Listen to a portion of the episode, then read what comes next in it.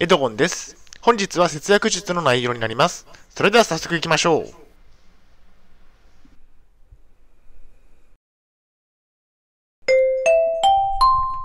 はい、H キャプチャンネルにようこそ。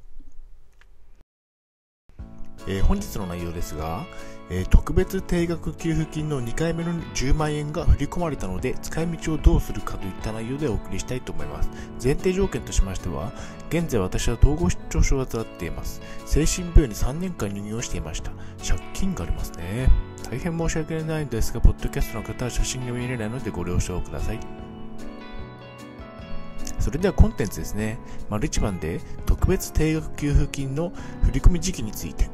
丸2番で特別定額給付金の使い道について。最後に本日の行動プランと終わりにがあります。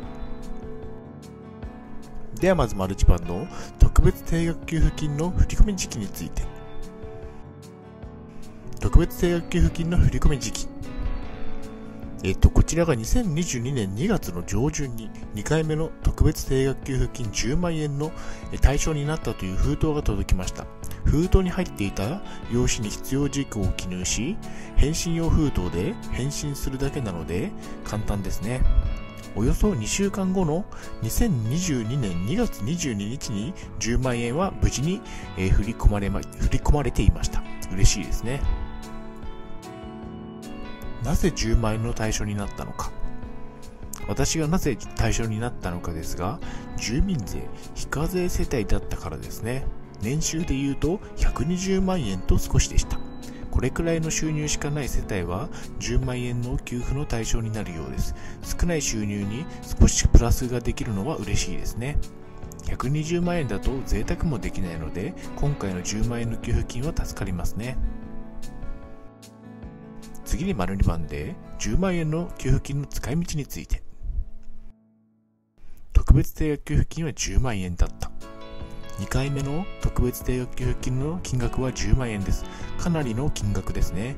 振り込まれていて嬉しかったですね。10万円もあれば何でもできそうです。少しの贅沢をする予定ですね。使い道は3つあります。1つ目はハイキング大会。春に開催されるハイキング大会にエントリーしました。参加費は2000円かかりました。山登りなので体力もついて良いですね。くさん歩いてこようと思います。交通費も往復で2000円くらいかかりますね。えー2つ目はしゃぶしゃぶの食べ放題。ハイキング大会の帰りに夕食としてしゃぶしゃぶの食べ放題を楽しんでいきたいと思います。牛肉豚肉お野菜ラーメンなどその他にも食べ放題メニューは豊富ですね。しゃぶしゃぶ食べ放題は2500円くらいかかりますが楽しんでいきたいと思います。大食いではないため元は取れないかもしれませんが。3つ目は貯金ですね。